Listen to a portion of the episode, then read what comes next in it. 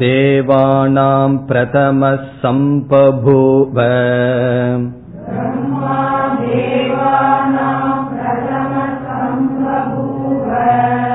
विश्वस्य कर्ता भुवनस्य गोप्ता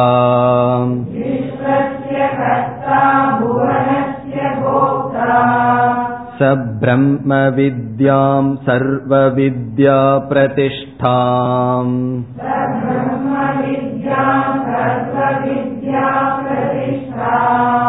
अथर्वाय ज्येष्ठपुत्राय प्राह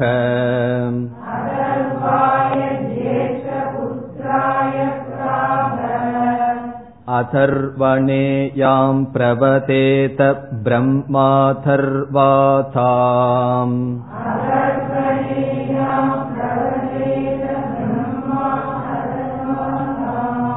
पुरोवाचाङ्किरे ब्रह्मविद्याम्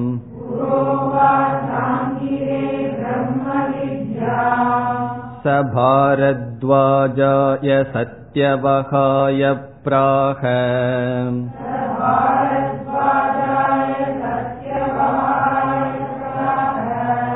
भारद्वाजोऽङ्किरसे परावराम्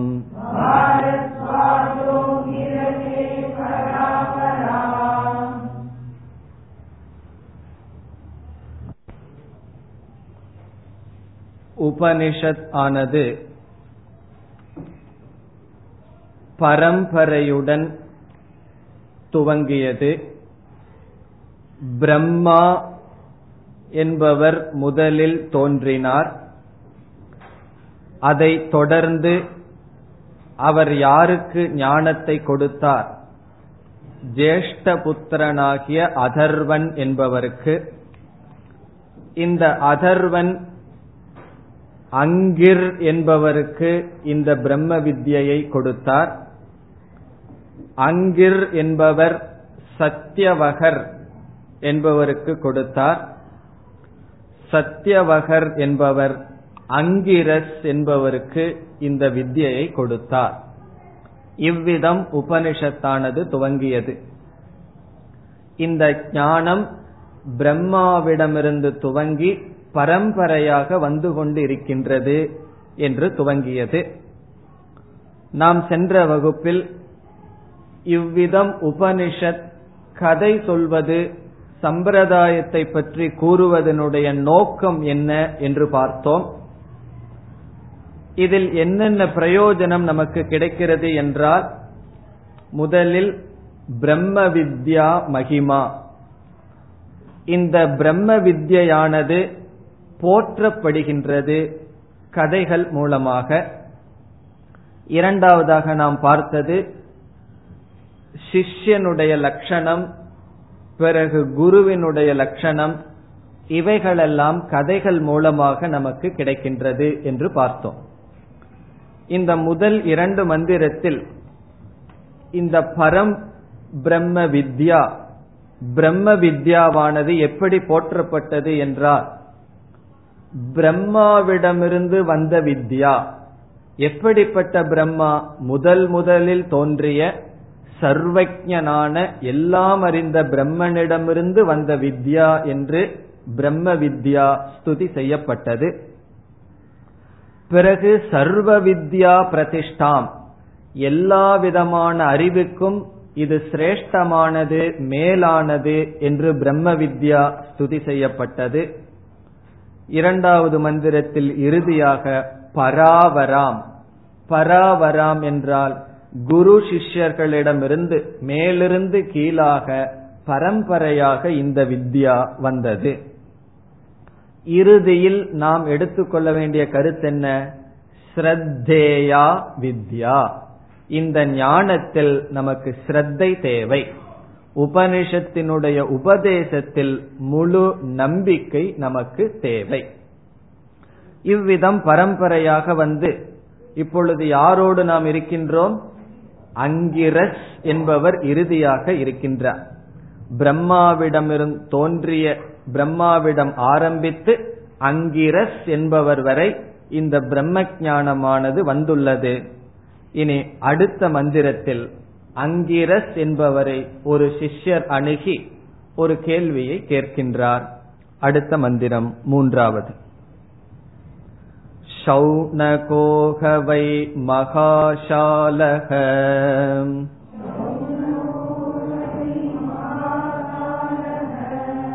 अङ्गिरसं विधिवदुपसन्नः पप्रच्छ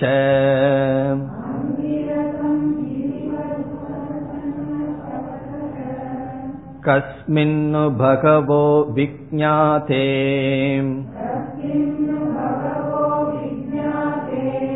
सर्वमिदं विज्ञातं भवतीति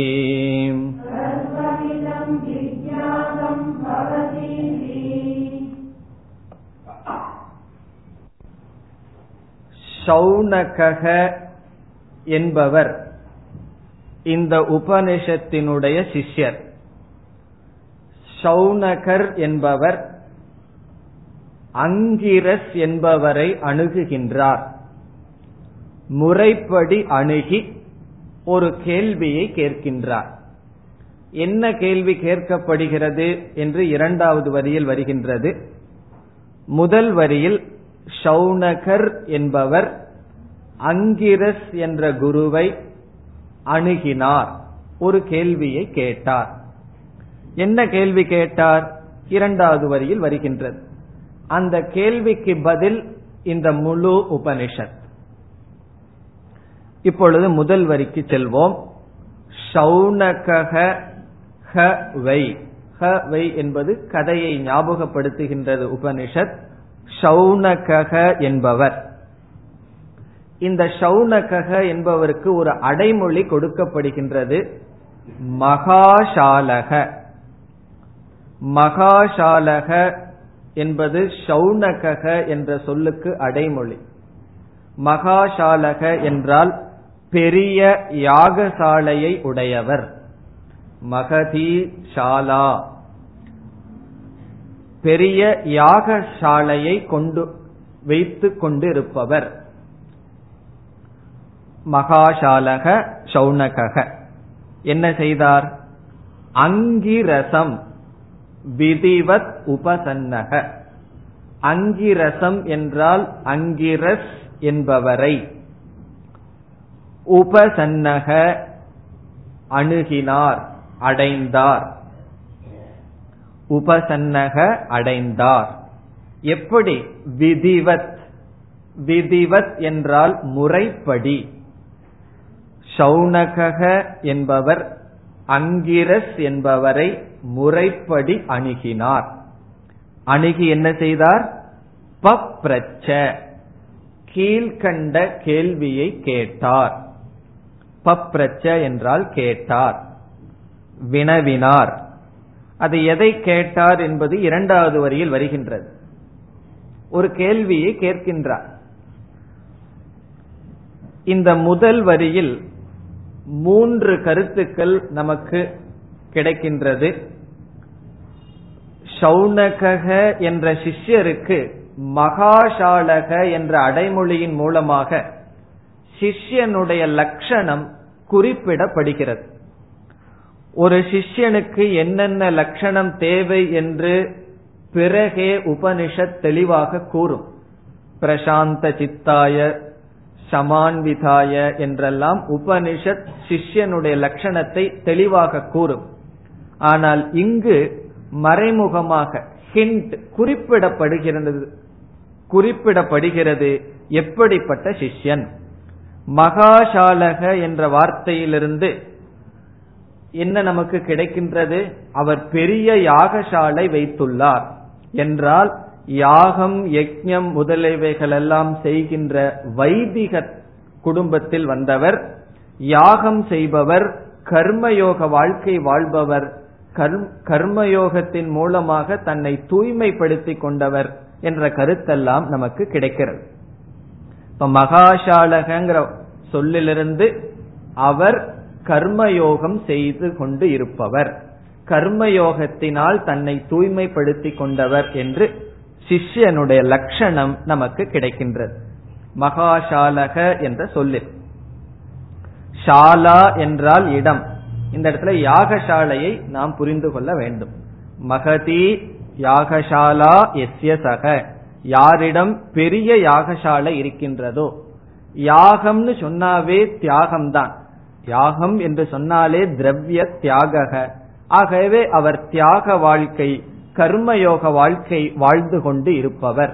அதனால் தன்னை தூய்மைப்படுத்தி கொண்டதனால் இப்படிப்பட்ட கேள்வியை கேட்க வேண்டும் பதிலை தெரிந்து கொள்ள வேண்டும் என்ற முமுட்சுத்துவம் அவருக்கு வருகின்றது.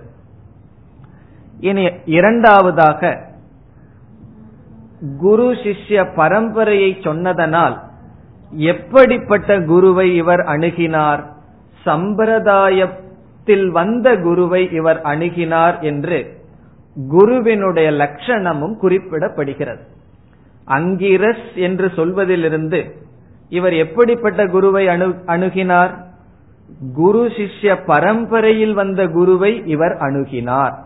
ஆகவே சம்பிரதாய விதம் குரும். சம்பிரதாயத்தை அறிந்த குருவை இவர் நாடினார் என்று குருவினுடைய லட்சணமும் இங்கு குறிப்பிடப்படுகிறது.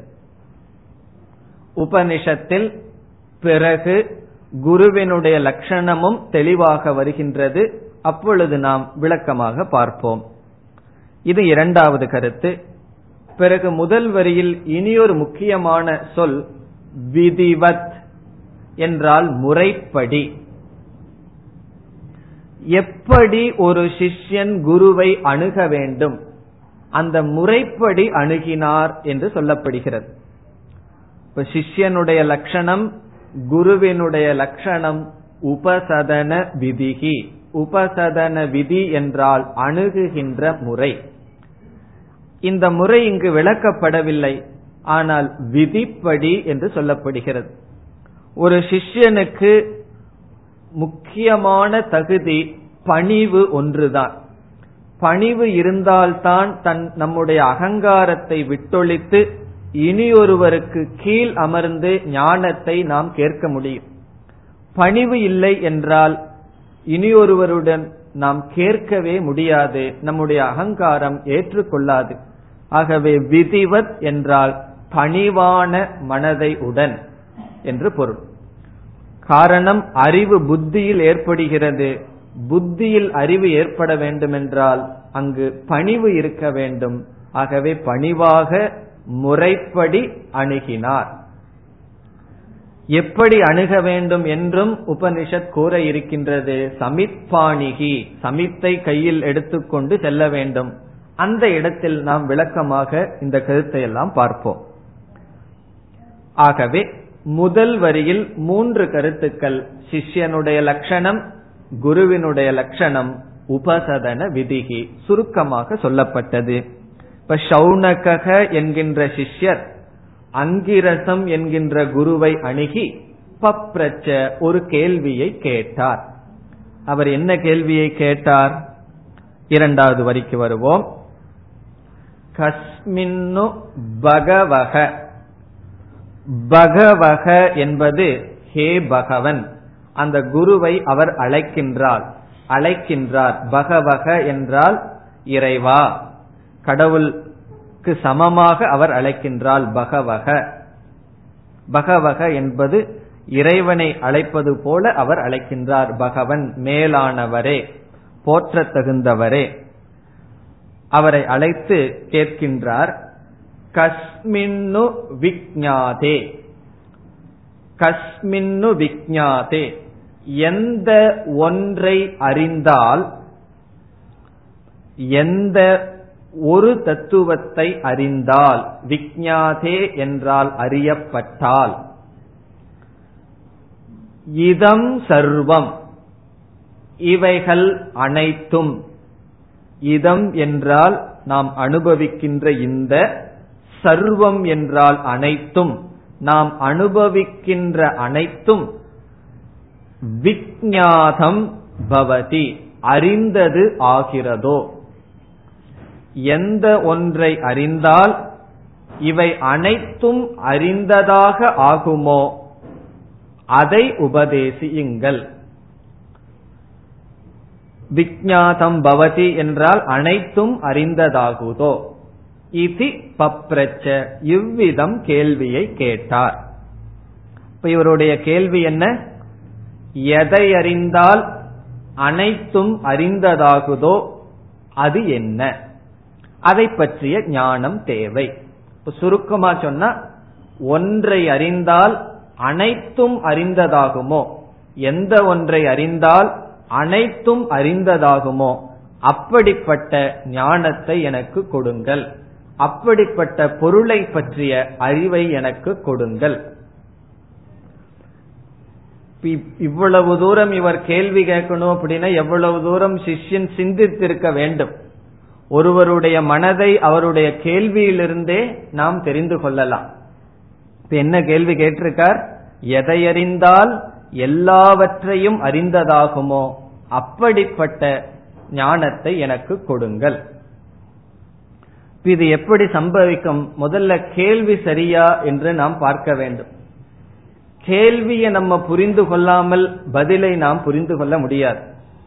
ஆகவே முதலில் நாம் இந்த கேள்வியை விசாரம் செய்வோம்.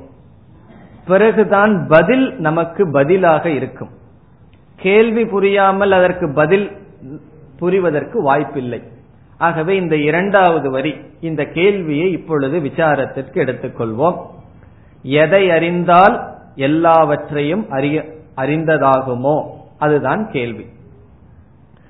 சாதாரணமாக நம்முடைய அனுபவத்தில் ஒன்றை நாம் அறிந்தால் மற்றதை அறிந்தது ஆகாது. ஒரு பொருளை பற்றிய ஞானத்தை அடைந்தால் அந்த பொருளை பற்றி அறிவுதான் வருமே தவிர மற்ற பொருளை பற்றிய ஞானம் நமக்கு வராது. இப்ப ஆங்கிலம் தமிழ் முதலிய மொழியை பற்றி ஞானத்தை அடைந்து விட்டால் எல்லா மொழியை பற்றிய ஞானமும் நமக்கு வந்து விடுமா? வந்து விடாது. ஒரு பொருளை பற்றிய ஞானம் அந்த பொருளை பற்றி கொடுக்குமே தவிர எல்லா பொருளை பற்றிய ஞானமும் நமக்கு சாதாரணமாக கொடுக்காது. இது சாதாரணமான நியமம். ஆனால் இந்த நியமத்துக்கு ஒரு இடத்தில் விதிவிலக்கு இருக்கின்றது. அது எங்கு என்றால் காரண காரிய தத்துவத்தில் இங்கு விதிவிலக்கு அமைகின்றது. காரண காரிய தத்துவம் என்றால் ஒரு பொருளிலிருந்து பல பொருள்கள் தோன்றியுள்ளது. பல பொருளுக்கு எது காரணமாக இருக்கின்றதோ அதை காரணம் என்று சொல்கின்றோம். தோன்றிய பொருளுக்கு காரியம் என்று சொல்லப்படுகிறது. படைக்கப்பட்ட பொருள் காரியம் ப்ராடக்ட் அந்த படைப்பதற்கு மூலமாக இருந்தது. காரணம் என்று பெயர். உதாரணமாக களிமண் இருக்கின்றது. இந்த களிமண்ணிலிருந்து பலவிதமான பானைகள் படைக்கப்படுகிறது. நம்ம உபனிஷத் ஆரம்பிச்சிட்டோம் அப்படின்னா களிமண் பானை. பாம்பு கயிறு இல்லாம ஒரு கிளாஸ் ஓடாது. பாம்பு கயிறு களிமண் பானை தான். இப்ப களிமண் எடுத்துக்கும் எல்லாம் சம்பிரதாயத்துல சொல்லி வர்றாங்க. அதுவே நமக்கு போதும் புரிஞ்சுக்கிறது. புதுசா உதாரணம் நம்ம கண்டுபிடிக்க வேண்டிய அவசியமே இல்லை. களிமண்ணிலிருந்து விதவிதமான பானைகள் செய்யப்படுகிறது. அந்த களிமண் காரணம் விதவிதமான பானைகள் காரியம். இப்பொழுது காரணத்திலிருந்து காரிய உற்பத்தி வருகிறது என்று நாம் சொல்கின்றோம். ஒரு பத்து கிலோ களிமண் ஒருவர் நம்மிடம் கொடுக்கிறார். அதிலிருந்து விதவிதமான பத்து பதினஞ்சு பொருள்கள் செய்யறோம். எடை போட்டு பார்த்தா எவ்வளவு இருக்கும்? அந்த பத்து பதினஞ்சு பானைகளையும் எடை போட்டு பார்த்தாலும் பத்து கிலோ தான் இருக்கும். அல்லது நீங்க ஏதோ ஒரு அரை கிலோ தங்கத்தை கொடுக்கறீங்க நகையா செய்யலான்னு சொல்லி.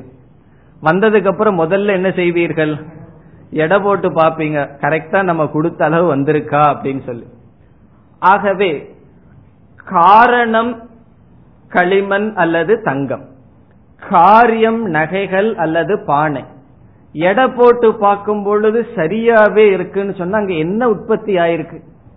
பத்து கிலோ களிமண்ணை எடுத்து பதினஞ்சு பானை செஞ்சதுக்கு அப்புறம் ரெண்டு இடம் சமமாக இருக்கும் பொழுது அங்க என்ன புதிதாக தோன்றியுள்ளது?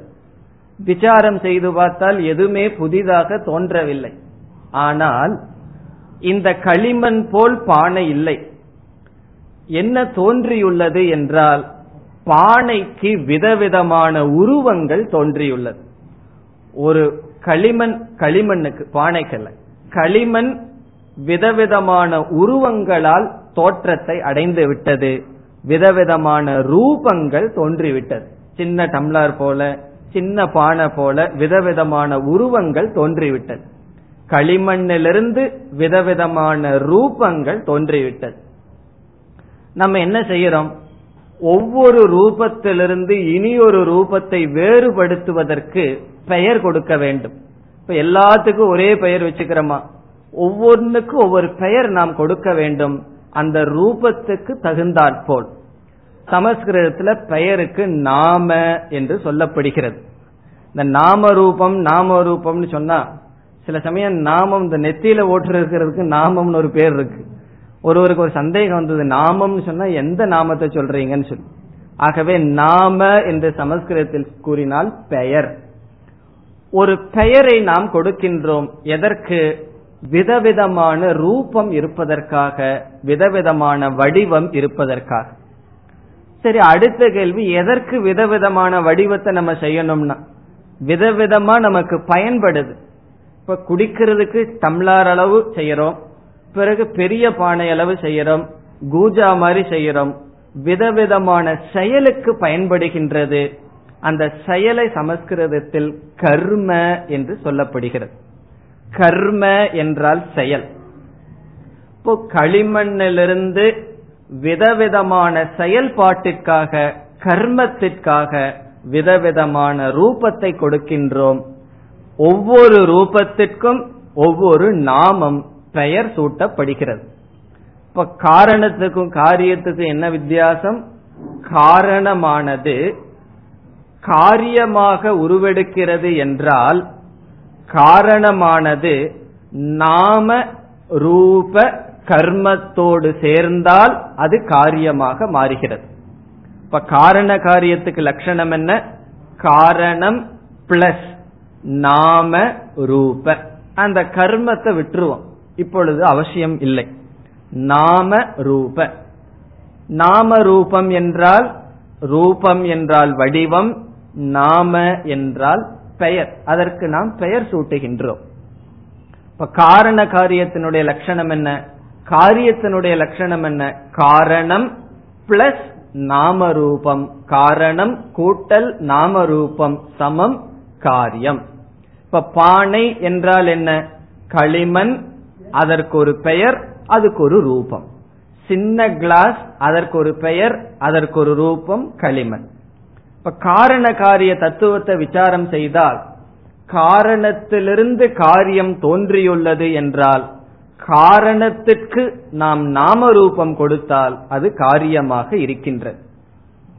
இப்பொழுது ஒரு பொருள் காரியமாக இருக்கும் பொழுது நம்முடைய விவகாரத்தில் அநேகத்துவம் பல என்ற விவகாரம் வருகின்றது. பல பானைகள் என்று நாம் எண்ணுகின்றோம். ஒரு அறையில எட்டு பானை இருந்தது விதவிதமான வடிவத்தில்னா நம்ம என்ன சொல்லுவோம்? இங்கு எட்டு பொருள்கள் இருக்கின்றது என்று எண்ணிக்கொண்டிருப்போம். ஆனா களிமண்ண ஒரு இடத்துல நம்ம போட்டு வச்சிருந்தோம்னா என்ன சொல்லுவோம்? அங்கு களிமண் ஒன்றுதான் இருக்கின்றது என்று விவகாரத்தில் செய்வோம். இப்ப காரண காரியத்துக்கு இரண்டாவது வேறுபாடு முதல் லட்சணம் என்ன? காரணம் நாம ரூபத்தோடு சேர்ந்தால் காரியம் ஆகின்றது. இரண்டாவது கருத்து காரணம் ஏகம் காரியம் அநேகம். நம்மளுடைய விவகாரத்துல படைக்கப்பட்டது அநேகமாக இருக்கின்றது. நம்ம எண்ணலாம் ஒன்று இரண்டு என்று பலவாக இருக்கின்றது. இனி அடுத்த கருத்து இந்த காரியமானது காரணத்தை சார்ந்து இருக்கின்றது. ஆனால் காரணம் காரியத்தை சார்ந்து இல்லை. இது ஒரு முக்கியமான கருத்து. காரணம் காரியம் குழம்பி விடக்கூடாது. முதல்ல காரியத்தை எடுத்துக்குவோம். பானைகள் எதை சார்ந்து இருக்கின்றது? களிமண்ணை சார்ந்து இருக்கின்றது. பானையில் இருக்கிற களிமண்ணை எடுத்துட்டோம் அப்படின்னா பானையை நம்ம பார்க்க முடியுமா? முடியாது. ஆனால் களி பானை சென்று விட்டால் களிமண் இருக்குமா இருக்காதா? களிமண் இருக்கும். ஆகவே அடுத்த கருத்து என்ன? காரியம் காரணத்தை சார்ந்து இருக்கின்றது. காரணம் காரியத்தை சார்ந்து இல்லை. காரண காரியத்துல குழப்பம் வந்ததுன்னா உதாரணமா போட்டோம்னா புரிஞ்சிடும் பானைகள் களிமண்ணை சார்ந்து இருக்கின்றது. களிமண் பானையை சார்ந்து இல்லை. பானையை சார்ந்து களிமண் கிடையாது. ஆனால் எது எதை சார்ந்து இருக்கின்றது? காரியமானது காரணத்தை சார்ந்து இருக்கின்றது. இப்பொழுது எது எதையும் சாராமல் இருக்கின்றதோ அதற்கு ஒரு சொல் பயன்படுத்தப்படுகின்றது. ஸ்வதந்தர சத்தா.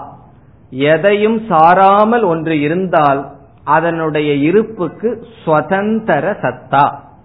நமக்கு தெரிஞ்ச வார்த்தை தான். சுதந்திரம் என்றால் என்ன? எதையும் சாராமல் இருத்தல். இங்கு எது சுதந்திர சத்தா? காரணம் சுதந்திர சத்தாவா அல்லது காரியம் சுதந்திர சத்தாவா? காரணம். களிமண் அல்லது காரணம் சுதந்திரமாக இருக்கின்றது. பிறகு காரியமானது எதை சார்ந்து இருக்கின்றது? காரணத்தை சார்ந்து இருக்கின்றது. இந்த நாம ரூபமானது களிமண்ணை சார்ந்து இருக்கின்றது. இதில் சுதந்திர சத்தா என்று எதை சொல்கின்றோமோ அதற்கு இனி ஒரு பெயர் சத்தியம். எது சுதந்திர சத்தா என்று சொல்லப்படுகிறதோ அது சத்தியம். எது ஒன்றை சார்ந்து இருக்கின்றதோ அதற்கு ஒரு சொல் பயன்படுத்தப்படுகிறது அது மித்யா. சத்தியம் என்றால் எது சுதந்திரமாக இருக்குமோ அது சத்தியம்.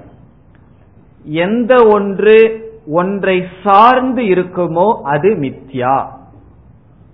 இப்ப மித்யாங்கிற சொல்லினுடைய லட்சணம் என்ன? எது ஒன்றை சார்ந்து இருக்குமோ அது மித்யா. சத்தியம் என்றால் எது சுதந்திரமாக இருக்குமோ அது சத்தியம். உதாரணமாக நாம் வெயிலில் சென்று கொண்டு இருக்கின்றோம். நம்முடைய உடல் அதனுடைய நிழல் பூமியில் படுகின்றது. அந்த நிழல் என்னை சார்ந்து இருப்பதனால் அந்த நிழல் மித்யா. அந்த நிழலினுடைய அடிப்படையில் என்னுடைய சரீரம் சத்தியம். காரணம் என்ன? அந்த நிழலை சார்ந்து நான் இல்லை என்னை சார்ந்து அது இருக்கின்றது.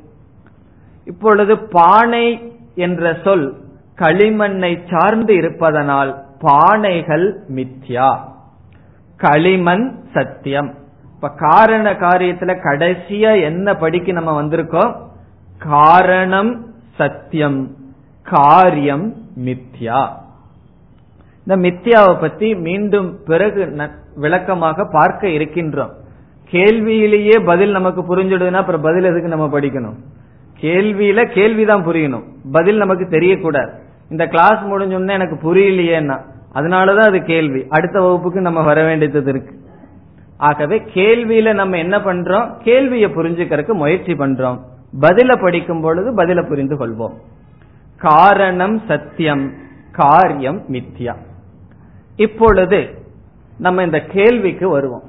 ஷவுனகருடைய கேள்விக்கு வருவோம். இவர் என்ன கேள்வி கேட்டார்? எந்த ஒன்றை அறிந்தால் எல்லாவற்றையும் அறிந்ததாகுமோ? இது காரண காரிய விஷயத்தில் சம்பவிக்கும்.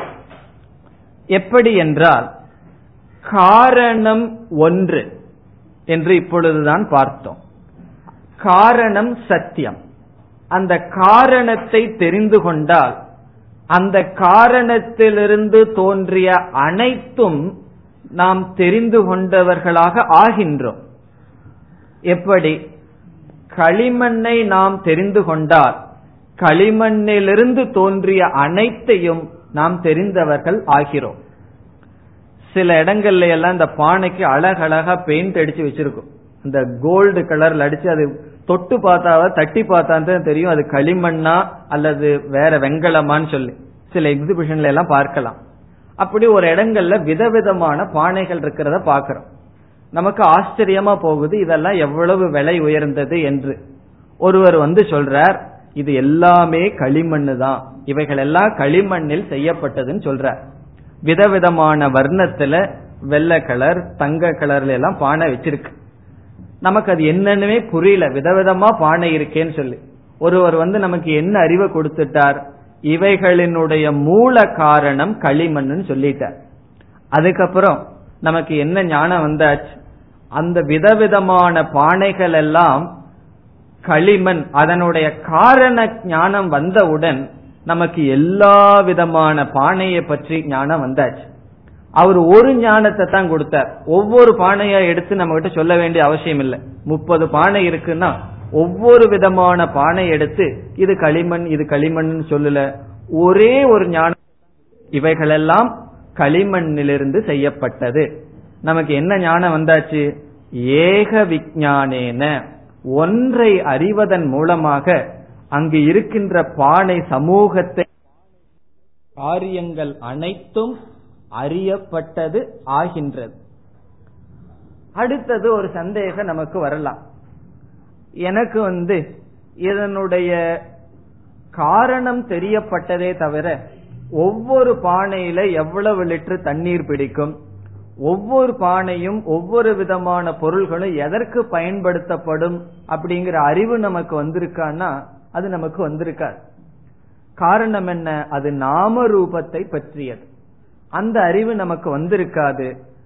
பிறகு அந்த அறிவு எனக்கு இல்லையே என்றால் அந்த நாம ரூபங்கள் காரியம் மித்தியா என்று சொல்வதன் மூலமாக அதை தெரிந்து கொள்வதனால் ஒரு பிரயோஜனம் நமக்கு கிடையாது. அல்லது அதை தெரிந்து கொள்வதனால் நாம் ஒன்றையும் சாதிக்க போவதில்லை. இவைகள் எல்லாமே களிமண்கிற ஒரு ஞானத்தினால் நாம் நாம் என்ன தெரிஞ்சிட்டோம்? வேறு தெரிய வேண்டியது ஒன்றும் கிடையாது. காரணம் என்ன? மூல காரணம் அறியப்பட்டதனால். நாம ரூபத்தை பற்றி நமக்கு தெரியாது. தெரிய வேண்டிய அவசியமும் நமக்கு இல்லை. ஆகவே முதல்ல நம்ம என்ன முடிவு பண்றோம்? இந்த கேள்வி சரியா தவறா? ஒன்றை அறிவதனால் எல்லாவற்றையும் அறிய முடியுமா என்றால் அதற்கு என்ன பதில்? சாதாரணமாக நடக்காது காரண காரியத்தில் சம்பவிக்கும். ஒரு பொருள் மற்ற பொருளுக்கு காரணமாக இருந்தால் அந்த காரணத்தை தெரிந்தால் அனைத்தையும் தெரிந்ததற்கு சமமாகிறது. அனைத்தையும் எல்லா விஷயத்தையும் தெரிஞ்சுக்கோன்னு அவசியம் இல்ல தெரிந்ததற்கு சமமாகி விடுகின்றது. புதிதாக அங்கு தெரிந்து கொள்ள வேண்டியது பாக்கி அங்கு இருக்கார் இது நாம் புரிந்து கொண்டால் இனி நாம் இந்த பிரபஞ்சத்திற்கு வருவோம். சாஸ்திரம் என்ன கூறுகின்றது? இந்த பிரபஞ்சமானது இந்த படைப்பானது ஒருவனிடமிருந்து வந்துள்ளது. ஈஸ்வரனிடமிருந்து வந்துள்ளது. அந்த ஈஸ்வரன் காரணம் என்று சொன்னால் அந்த ஈஸ்வரனை நாம் தெரிந்து கொண்டால் எதை தெரிந்தவர்களாகிறோம்? ஈஸ்வரனிடமிருந்து வந்த காரியங்கள் அனைத்தையும் நாம் தெரிந்தவர்கள் ஆகிறோம். ஆகவே பரம்பொருள் இந்த பிரபஞ்சத்திற்கு காரணம் என்கின்ற பட்சத்தில் அந்த பரம்பொருளை பற்றிய ஞானத்தை அடைந்தால் பரம்பொருளிலிருந்து உருவான பிரபஞ்சம் அனைத்தையும் நாம் அறிந்தவர்கள் ஆகிறோம். இப்ப இறுதியா இந்த கேள்வி சவுனகருடைய கேள்வி என்ன? ஆத்ம ஞானம் பிரம்ம ஞானத்தை எனக்கு உபதேசியுங்கள். பிரம்மத்தை பற்றி எனக்கு உபதேசியுங்கள். இதுதான் கேள்வி. ஆனா அவர் கேட்ட விதம் எதை அறிந்தால் எல்லாவற்றையும் அறிந்ததாகுமோ அதை உபதேசியுங்கள். இதிலிருந்து அவருக்கு ஏதோ ஒரு கருத்து தெரிந்துள்ளது. இந்த பிரபஞ்சத்திற்கு மூல காரணம்னா ஒன்று இருக்கின்றது. அதை நான் தெரிந்து கொள்கின்றேன். அதை நான் தெரிந்து கொள்ள வேண்டும். அதை நான் தெரிந்து கொண்டால் அனைத்தையும் அறிந்ததாகிறது. அதுதான் இதனுடைய கேள்வி. இனி நமக்கு அடுத்த சந்தேகம் இவ்வளவு தூரம் இவருக்கு தெரிஞ்சு வச்சுக்கிறவருக்கு அது என்னன்னு தெரியலையா? அவருக்கு தெரியவில்லை. ஒன்று தெரிந்து வைத்துள்ளார். ஒன்றை இந்த உலகத்துக்கு ஒன்று காரணமாக இருக்கின்றது. அந்த ஒன்றிலிருந்து தான் அனைத்தும் வந்துள்ளது. அதை பற்றி நான் தெரிந்து கொள்ள விரும்புகின்றேன். இவருக்கு எப்படி இது தெரிந்தது என்றால் இரண்டு விதத்துல சங்கரர் அர்த்தம் கூறுகின்றார். ஒன்று தன்னுடைய அனுபவத்துல காரியங்கள் பலவாகவும் காரணம் ஒன்றாகவும் இருப்பதை பார்த்திருக்கின்றார். இப்ப ஒரு களிமண்ணிலிருந்து பல பானைகள் வந்ததை பார்த்திருக்கார். அதே போல ஒரு பொருளிலிருந்து ஈஸ்வரனிடமிருந்து இந்த உலகம் வந்திருக்க வேண்டும்.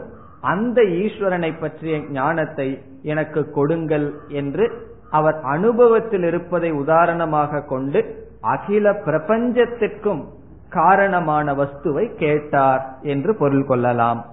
அல்லது இவர் பெரியவர்களிடமிருந்து கேட்டிருப்பார். இந்த உலகத்திற்கு மூல காரணம் என்று ஒன்று இருக்கின்றது. அதிலிருந்துதான் அனைத்தும் வந்துள்ளது என்றெல்லாம் சிஷ்ட பிரவாதம் பெரியவர்களுடைய வாக்கியத்தை இவர் கேட்டிருப்பார். அதை இப்பொழுது தெளிவாக தெரிந்து கொள்வதற்காக கேட்கின்றார். ஏற்கனவே கேட்டிருப்பார். யதோவா இமானி பூதானி ஜாயந்தே என்றெல்லாம் சாஸ்திரத்துல அல்லது வேதம் அவர் படிக்கும் பொழுது இந்த மாதிரி சொற்கள் எல்லாம் அவர் காதல விழுந்திருக்கு. யாரிடமிருந்து இந்த உயிரினங்கள் எல்லாம் தோன்றினவோ யாரிடம் காக்கப்படுகிறதோ யாரிடம் சென்று ஒடுங்குகின்றதோ என்று இந்த சிருஷ்டிக்கு காரணம் அவர் கேட்டிருப்பார். அதை தெரிந்து கொள்ள வேண்டும் என்று அவர் இந்த கேள்வியை கேட்கின்றார். இப்ப இறுதியாக இந்த கேள்வியினுடைய சாரம் என்ன? இந்த அகில பிரபஞ்சத்திற்கும் மூல காரணமான ஒரு வஸ்துவை பற்றிய ஞானத்தை எனக்கு கொடுங்கள். இதுதான் கேள்வி. இந்த கேள்விக்கு பதிலாக வருவதுதான் இந்த முழு முண்டக உபனிஷத். இந்த முண்டக உபனிஷத்துல யாரு சிஷ்யன் யாரு குரு? இந்த உபனிஷத் படிச்சு முடிகிற வரைக்காவது சிஷ்யனையும் குருவையும் மறக்க வேண்டாம். சிஷ்யன் வந்து சவுனகக குரு வந்து அங்கிரஸ். இது இங்க இந்த சிஷ்யனுடைய பெயர்ல தான் அதர்வன வேதத்துல இந்த சாக்கையே இருக்கு. சௌனகீய சாகா என்று ஒரு பகுதி இருக்கின்றது. அங்குதான் முண்டகோபனிஷத் வருகின்றது. ஏன் சௌனகீய சாகானா? சௌனகர்ங்கிற ஒரு சிஷ்யனாக இருந்ததனால் இந்த அந்த வேதத்தில் அந்த பகுதிக்கே சௌனகீய சாகா என்று சொல்லப்படுகின்றது. இனி அடுத்த மந்திரத்தில் குருவானவர் பதில் கூற வருகின்றார் நான்காவது மந்திரம் तस्मै सहोवाच द्वे विद्ये वेदितव्ये इतिह स्म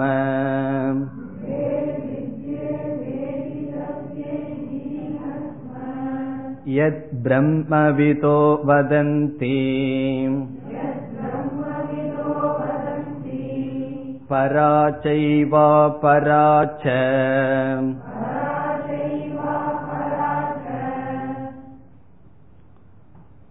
தஸ்மை தஸ்மை என்றால் அவருக்கு இங்கு அவருக்கு என்றால் சௌனகருக்கு சௌனகாய சிஷ்யனுக்கு சக குருகு சக என்பது அங்கிரஸ் என்பவரை குறிக்கின்றது. அங்கீஹி சக குருகு அங்கிரஸ் என்பவர் ஹ உவாச்ச கூறினார். பதில் கூறினார். அவருக்கு சிஷ்யனுக்கு குருவானவர் பதில் கூறினார். என்ன பதில் கூறினார்? தொடர்கின்றது.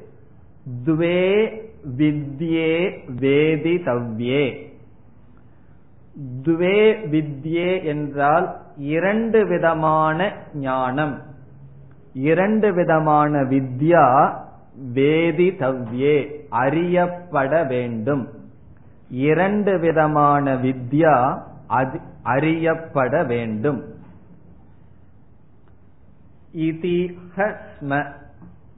இதிஹஸ்ம இதிஹஸ்ம என்றால் இவ்விதம் பெரியோர்கள் கூறுகிறார்கள் என்று பிறகு கூறுவார்.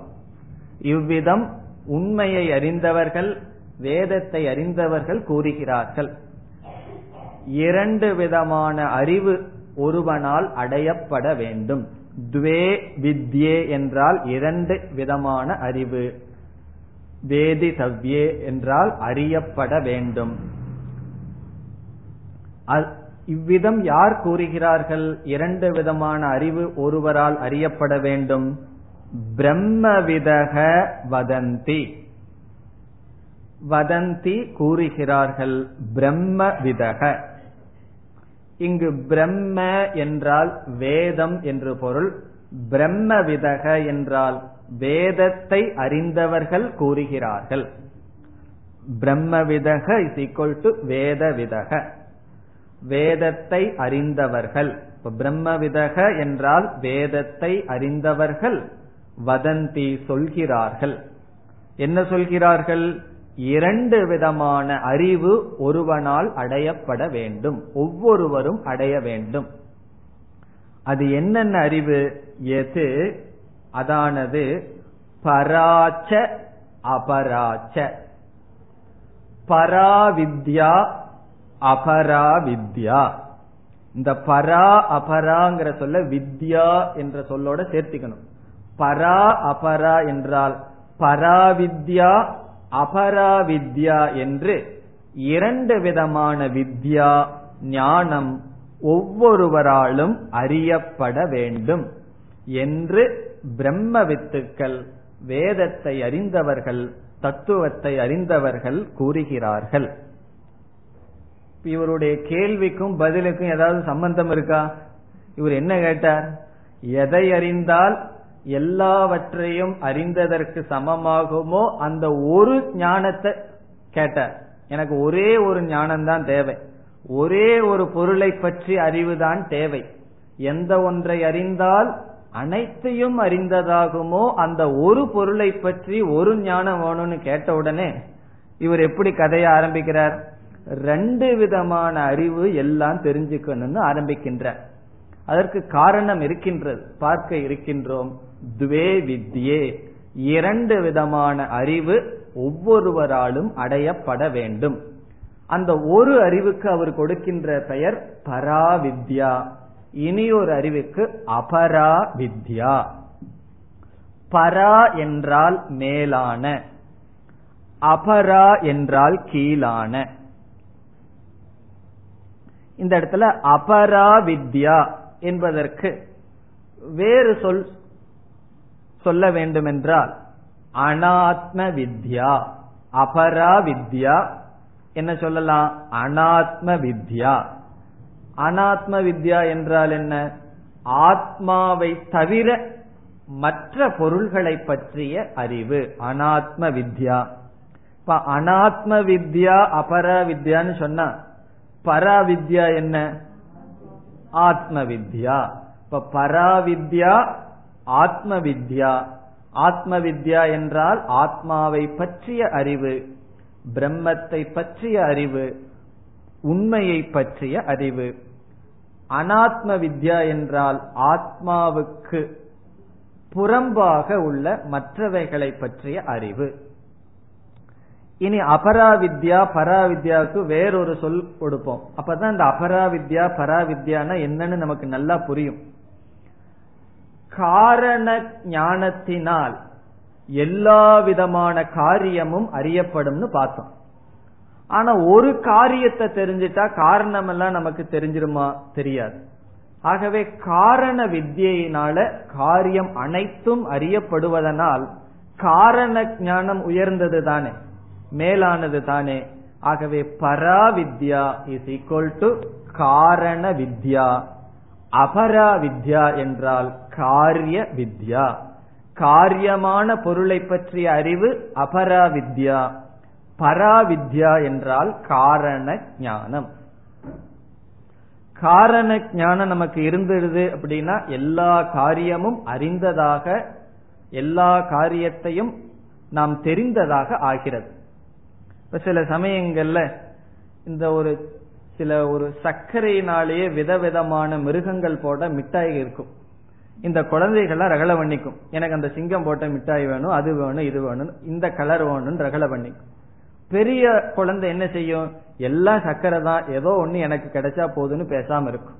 இப்போ இப்ப அனைத்து பதார்த்தங்களினுடைய காரண ஞானம் இருந்ததுன்னா அந்த சண்டை வருமா?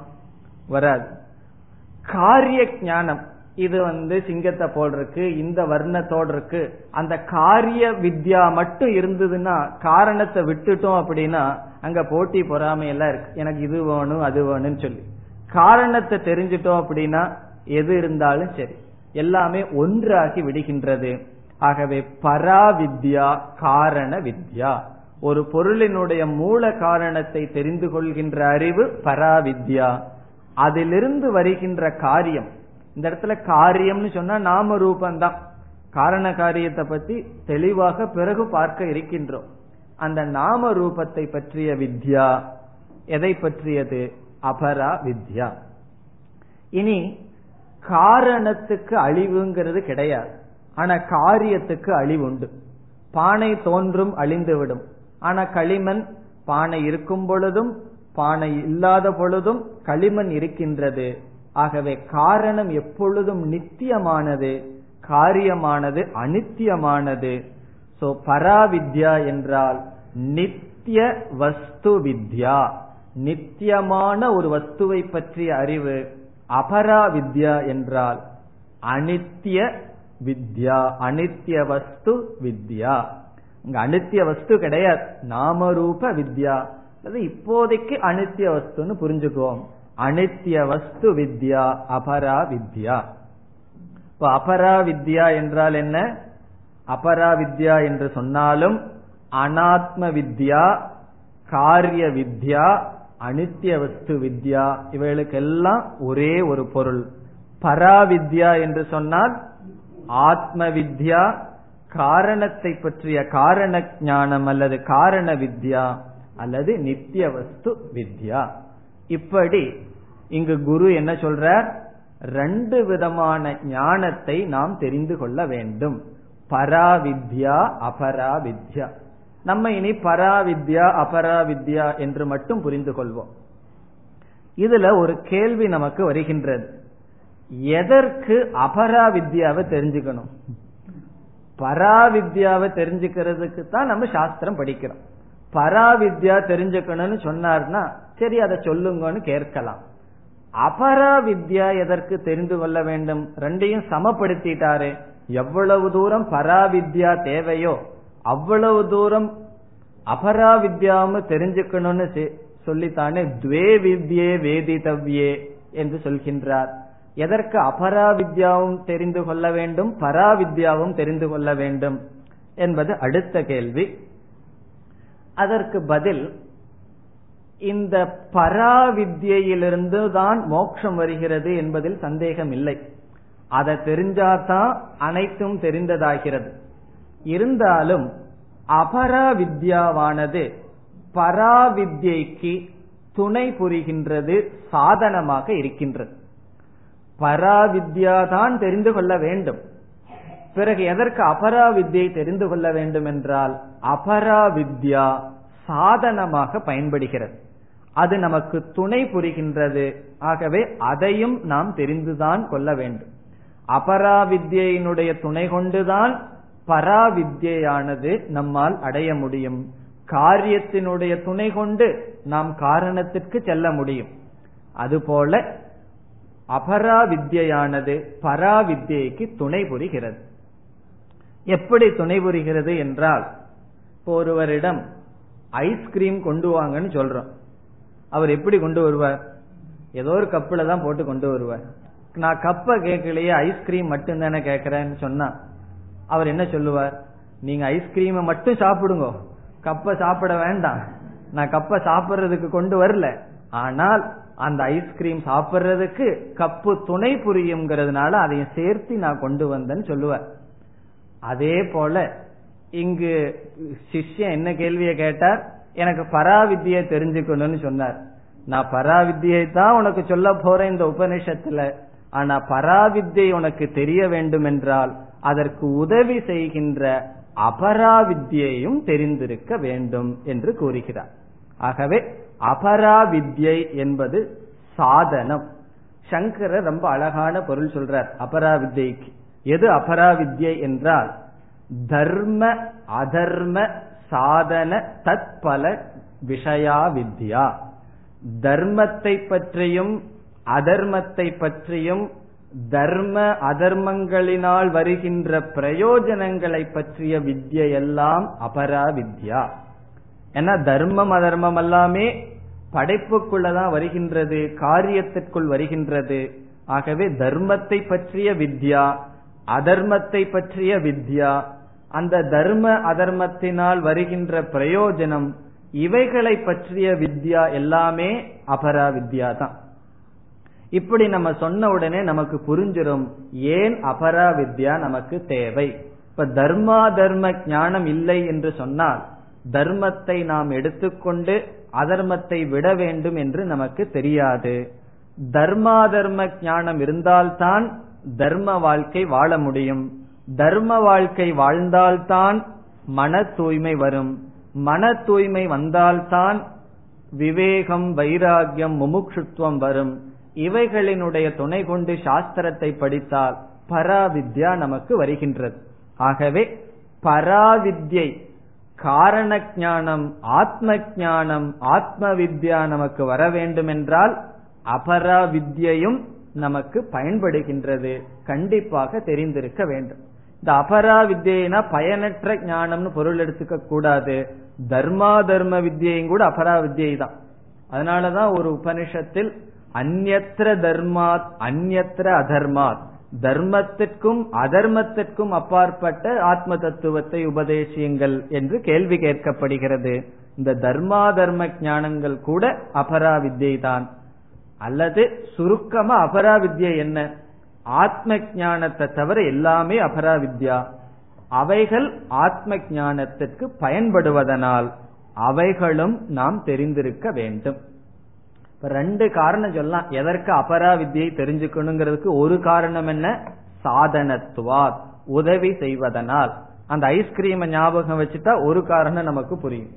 இனி ஒரு காரணம் என்னவென்றால் அது கொஞ்சம் நெகட்டிவா சொல்லலாம். இந்த உலகத்தை தெரிஞ்சுக்கிறது எதுக்குன்னு சொன்னா இந்த உலகத்தை துறந்து கொள்வதற்காக நம்ம பார்க்க போறோம் பரீட்சலோகான் கர்மசிதான் நிர்வேதம் ஆயார்.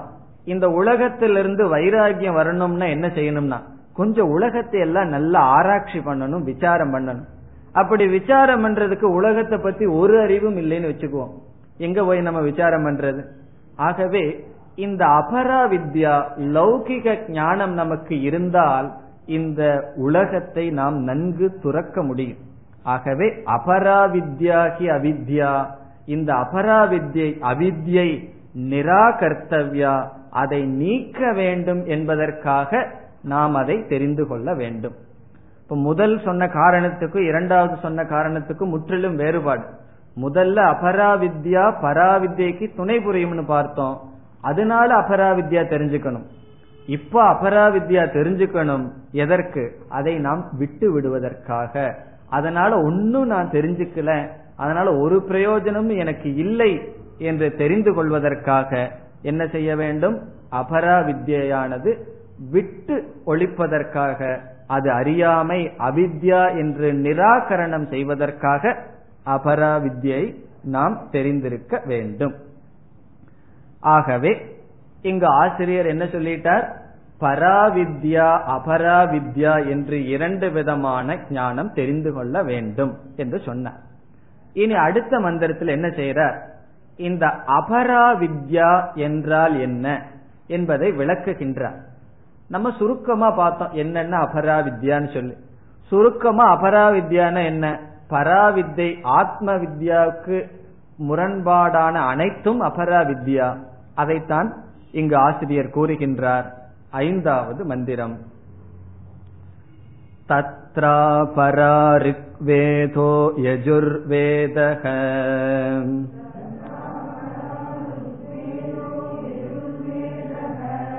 सामवेतोऽथर्ववेदः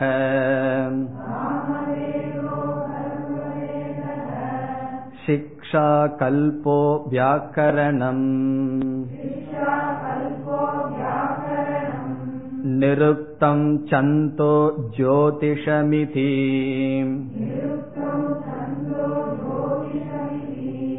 अथ परा यया तदक्षरमधिगम्यते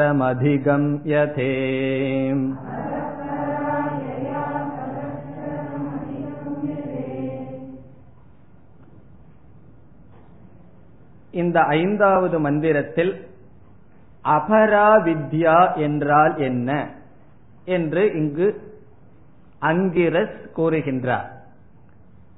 பிறகு பராவித்யா என்றால் என்ன என்பதையும் கடைசி வரியில் கூறுகின்றார். ஆகவே அபராவித்யா என்ன என்பது முதல் வருகிறது. நம்ம பார்த்துட்டோம். அபராவித்யானா அனாத்ம வித்யா காரிய வித்யா அனித்திய வஸ்து வித்யான்னு பார்த்தோம். அதைய இங்க கூறுகின்றார். தத்ர. தத்ர என்றால் பர அபர வித்யோகோ பராவித்யா அபராவித்யா. இந்த இரண்டு வித்யைக்கு நடுவில் அபரா முதலில் அபராவித்யா எடுத்துக்கொள்ளப்படுகிறது அபராவித்யா எது?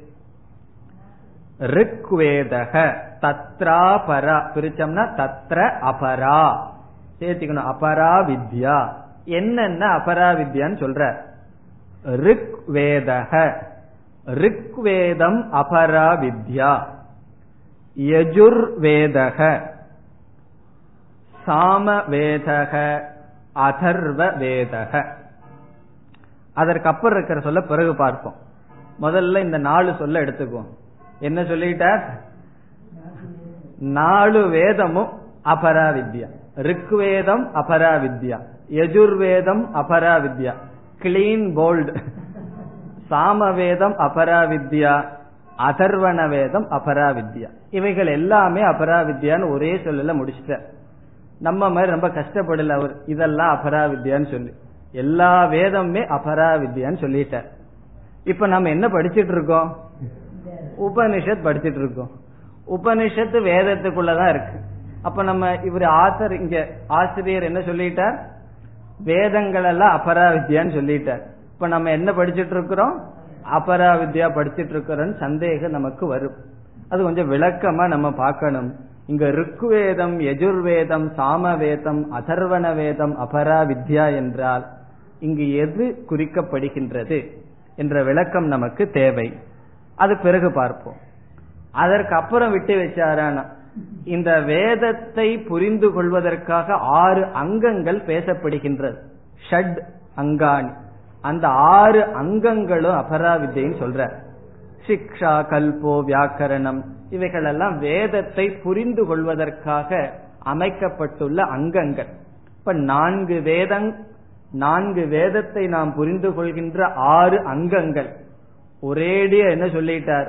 ஆறு அங்கங்களும் அபரா வித்யா தான் பிறகு நான்கு வேதங்களும் அபரா வித்யான்னு சொல்லிட்டார் எப்படி வேதத்தையே அபரா வித்யான்னு சொன்னீங்கன்னா பிறகு பராவித்திக்கு எங்க போறது? வேதத்தை தாண்டி நம்ம போக முடியாது. வேதத்தை தாண்டி இருக்கிறதெல்லாம் மனு சொல்றார் குதிருஷ்டின்னு சொல்றார். அது தவறானது.